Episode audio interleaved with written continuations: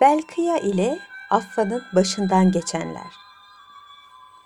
Bir müddet Belkıya'yı görememiştim. Fakat birkaç yıl sonra Mısır'a döndüklerini haber aldım. Mahiyetimde bulunan perilerden birisine oraya yollayarak bu hususta haber almasını emretmiştim. Peri Mısır'a gitti. Belkıya'nın kardeşi Mısır hükümdarının sarayına girmeye muvaffak oldu. Orada vezirlerin elinde Belkıya'nın başından geçenlerini yazan bir kitabe gördü. Vezirler bunu büyük bir merakla okuyorlardı. Geç vakit bu kitabeyi okuyan vezir saraydan çıkıp ata bineceği sırada o peri at kılığına girerek veziri buraya getirdi. Ben de onun elinden Belkıya'nın macerasını aldım ve veziri yerine gönderdim. Zavallı Belkıya şimdi manastıra çekilmiş, tahtını kardeşine bırakmıştır. Yine sabah oluyordu. Hükümdar masala ertesi akşam devam edilmesini istedi. Şehrazat da yarıda bıraktığı masalını ertesi akşam şöyle devam etti. 527. gece. Hasip gittikçe meraklanıyordu. Aman şahım bu hikayenin üst tarafını anlattınız. Can kulağıyla dinliyorum. Bunun üzerine Şahmeran Belkıya ve Affa'nın maceralarını anlatmaya devam etti. Belkıya ile arkadaşı Affan benden ayrıldıktan sonra yollarına devam etmişler. Günlerce dağ tepe deniz göl açtıktan sonra bir yere varmışlar. Bu yerin toprağı mis kokulu ağaçları ve yeşillikleri çok güzel manzaralıymış. Hele meyvasına doyum olmazmış. Yerin taşları ise hep yakut, pırlanta ve zümrütten ibaretmiş. İşte aradıkları yer buymuş. Hazreti Süleyman burada mağarada yatıyormuş. O mağarayı bulmakta da çok zorluk çekmemişler. Daha ilk adımlarını atar atmaz gözleri kamaştıracak kuvvette bir aydınlıkla karşılaşmışlar. İçeriye girmişler. Mağaranın kapıya karşı olan tarafında sim altından çeşit çeşit kıymetli taşlarla süslenmiş büyük bir taht kuruluymuş. Tahtın üzerine genç, yakışıklı ve gayet heybetli bir zat dayanmış yatıyormuş. Göğsünün üstüne koymuş olduğu sol elinin serçe parmağında kızıl yakuttan bir yüzük varmış ki onun ışığı bir ışıldak gibi bütün mağarayı aydınlatıyormuş. Belkıya bunu görünce hayrette kalmış. Affansa sevinç ve heyecanından ne yapacağını şaşırmış. Belkayı kolundan çekerek hadi ne duruyorsun gidip yüzüğü alalım demiş. Lakin Belkıya Şahmaran'ın yani benim öğütlerimi hatırlayarak sen git al ben sana burada gözcülük edeyim karşılığını vermiş. Affan Belkıya'ya bir takım dualar öğreterek ben işimi görünceye kadar sen bunları oku diye tembih etmiş. Sonra ismi azamı okuyarak tahta doğru ilerlemiş. Tam elini yüzüğe atacağı sırada tahtın altında yatmakta olan büyük ve korkunç bir ejderha çıkıp ona doğru yürümüş. Ve ey melun hırsız buradan defolup git yoksa helak olduğun gündür demiş. Affan büyük bir cesaretle bu söze ehemmiyet vermeyerek yine bir takım dualar okumaya devam etmiş. Bu sefer ejderha yüzüne karşı ateş püskürmeye başlamış. Fakat mütemadiyen dualar okuyan Affan'a bir şey olmamış. Tam elini uzatıp yüzüğü Hazreti Süleyman'ın parmağından çıkarmaya çalışırken gök gürültüsüne benzeyen müthiş bir ses duymuş. Sakın yüzüğü alma.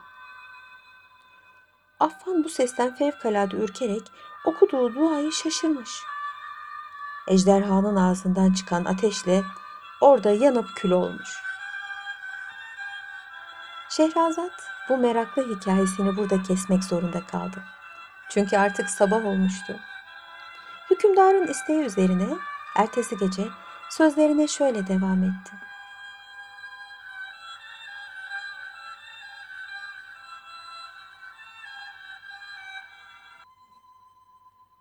...528. gece.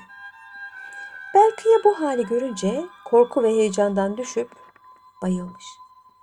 Bir müddet sonra ayılınca arkadaşı Affan'ın uğradığı akıbeti ve bir de tahtın yanında dev gibi bir adamın durduğunu görmüş. Tam kaçacağı sırada adam "Sen kimsin? Burada ne dolaşıyorsun diye sormuş. Belkı'ya da şu karşılığı vermiş. Ben Mısır hükümdarının oğluyum. Tevrat'ta ahir zaman peygamberinin metini işittim. Ona aşık oldum. Onu arayıp gezerken şu gördüğünüz adamla tanıştım. Beni kandırıp buraya getirdi. Benim başka bir maksadım yok. Bunun üzerine dev vücutlu adam Belkıya'ya dönmüş. İşte oğlum demiş. Sana hüsnü niyetinden dolayı bir şey olmamış. Aradığın adamın gelmesine daha çok zaman ister. Belkıya bunu işitince adama teşekkür etmek istemiş. Fakat adam birdenbire ortadan kaybolmuş. Belkıya oradan çıkıp dağ tepe aşarak memleketinin yolunu tutmuş.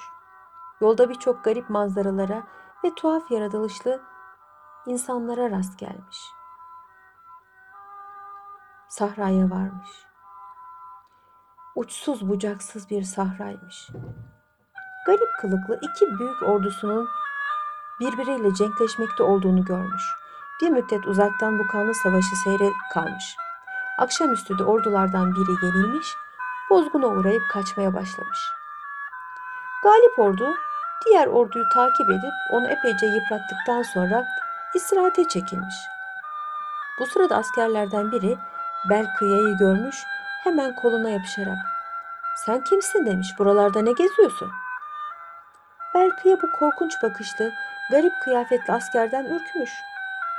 Başından geçenleri anlatmış ve kendisine sormuş. Siz hangi milletin askerisiniz? Sabahtan beri kimle muhabere ediyorsunuz? Asker cevap vermiş. Biz devler ordusundanız. Düşmanlarımızla savaşıyorduk. Bunun üzerine Belkıya'nın heyecanı biraz yatışmış. Çünkü devlerin ona kötülük edemeyeceklerini anlamış. Onu serbest bırakmalarını rica etmiş. Asker de bizim bu hususta salahiyetimiz yoktur. Seni hükümdarımızın huzuruna götürelim, o seni serbest bıraksın deyince Belkıya o halde çabuk beni onun huzuruna götürün demiş. Sabah olmuştu. Şehrazat gülümseyerek hikayesine ara verdi. Hükümdar masala ertesi akşam devam etmesini istedi. Şehrazat da o akşam anlatmaya başladı.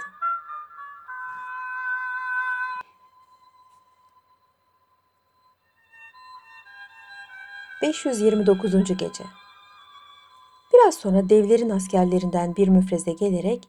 ...Belkıya'yı alıp yüksekçe bir dağa götürdü. Orada altından ve mücevherattan yapılma bir taht üzerine yakışıklı bir atam oturuyormuş. Belkıya'yı getiren askerlerden birisi hemen onun yanına giderek hürmetle eğilmiş. Hükümdarımız demiş.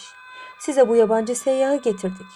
Kendisi insan oğullarından olup ahir zaman peygamberine erişmek için dünyayı dolaşıyormuş. Bunun üzerine devlerin hükümdarı Belkıya'ya iltifat ederek yanına oturtmuş ve hatırını sormuş. Sonra ne maksatla seyahate çıktığını sual etmiş. Belkıya başından geçenleri anlatınca devlerin hükümdarı son zaman Tanrı elçisine hürmeti olduğunu söyleyerek bunun için ona ikram ettiklerini söylemiş. Biraz sonra önlerine mükellef bir yemek sofrası kurulmuş. Beraber yemişler, içmişler. Bir ara Belkıya, hükümdarım ben yurduma bir an evvel kavuşmak isterim. Bana kolaylık gösteriniz diye rica etmeye başlamış. Hükümdar da, hele siz bizde bir hafta kadar misafir kalın, sonra ben sizi bir ata bindirip altı aylık yolu bir saatte aldırtırım diye Belkıya'yı avutarak bir hafta yanında misafir alıkoymuş. Belkıya orada bir hafta kalmış. Sekizinci gün hükümdar adamlarına emir vererek kendi atını getirtmiş. Bu hayvan diğer atlara benzemiyormuş. Başı adeta bir insan başı gibiymiş. Ayrıca bir kartal gibi de kanatları varmış. Hükümdar arzusu üzerine Belkı'ya ata binmiş. Ama gitmeye hazırlanırlarken devlerin hükümdarı ''Ey Belkıya'' demiş. ''Bu at seni vezirlerimden Ömer'in yanına götürecek. Oradan da yeryüzüne çıkaracaktır.'' Belkıya devlerin hükümdarına teşekkür ederek oradan ayrılmış. Çok geçmeden kanadını geren at havalanmış. Altı aylık yolu bir saatte kat ederek Vezir Ömer'in ülkesine varmış. Vezir Ademoğullarından birisinin hükümdarının atıyla geldiğini görünce hayrette kalmış. Derhal yanına koşmuş. Belkı'ya gelen veziri güler yüzle karşılayarak ona her şeyi anlatmış ve hükümdarın selamını bildirmiş. Vezir Ömer Belkıya'yı bir iki gün yanında misafir olarak alıkoymuş. Ona fevkalade hürmet ve ikram göstermiş. Sonra onu başka bir ata bindirerek insanların bulunduğu bir ülkeye göndermiş. Şehrazat bu meraklı hikayesini burada kesmek zorunda kaldı çünkü artık sabah olmuştu. Hükümdarın isteği üzerine ertesi gece sözlerine şöyle devam etti.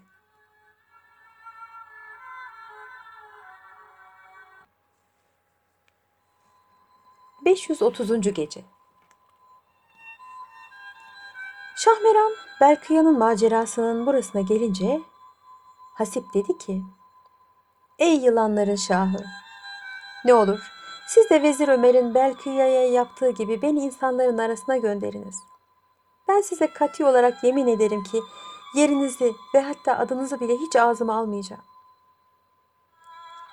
Genç çocuk hem yalvarıyor hem de hüngür hüngür ağlıyordu. Öyle ki Şahmaran'ın etrafındaki ejderhalar bile ona acıdılar. Hepsi birden Şahmeran'a yalvarmaya başladılar.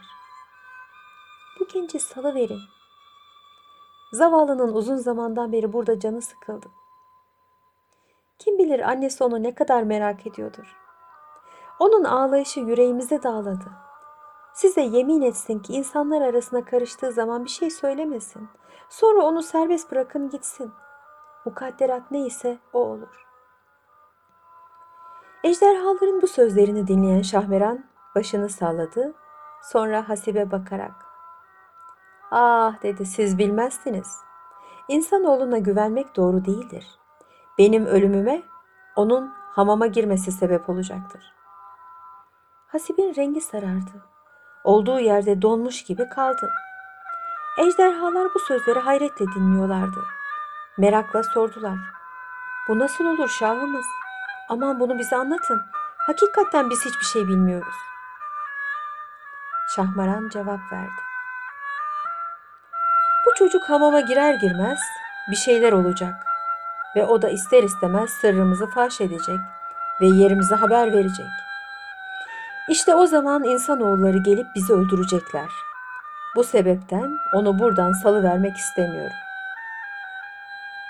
Hasip bunu işitince bütün mukaddes kitapların üzerine yemin ederek yaşadığı müddetçe hamama gitmeyeceğine söz verdiyse de Şahmeran, Hasip bu işe yemin etme. Tecrübeler bize öğretti ki insanlara itimat edilmez. Hasip ağlamaya başladı. Onun bu haline acımakta kendilerini alamayan ejderhalar onun kurtuluşu için Şahmeran'a tekrar yalvardılar. Şahmeran onların bu ricalarını kırmak istemedi fakat kendisine Hasip'i salıvermek cesaretini bulamadı. Böylelikle birkaç gün daha geçti. Bu müddet içinde Hasip gözleri ağlamaktan kan çanağına döndü. Rengi sarardı, kuvvetten düştü. Bunu gören Şahmaran onu avutmak maksadıyla "Oğlum Hasip" dedi. "Sana Belkıya'nın hikayesinin sonunu anlatayım da biraz sıkıntın geçsin." Yine sabah oluyordu. Hükümdar masala ertesi akşam devam edilmesini istedi. Şehrazat da yarıda bıraktığı masalına ertesi akşam şöyle devam etti.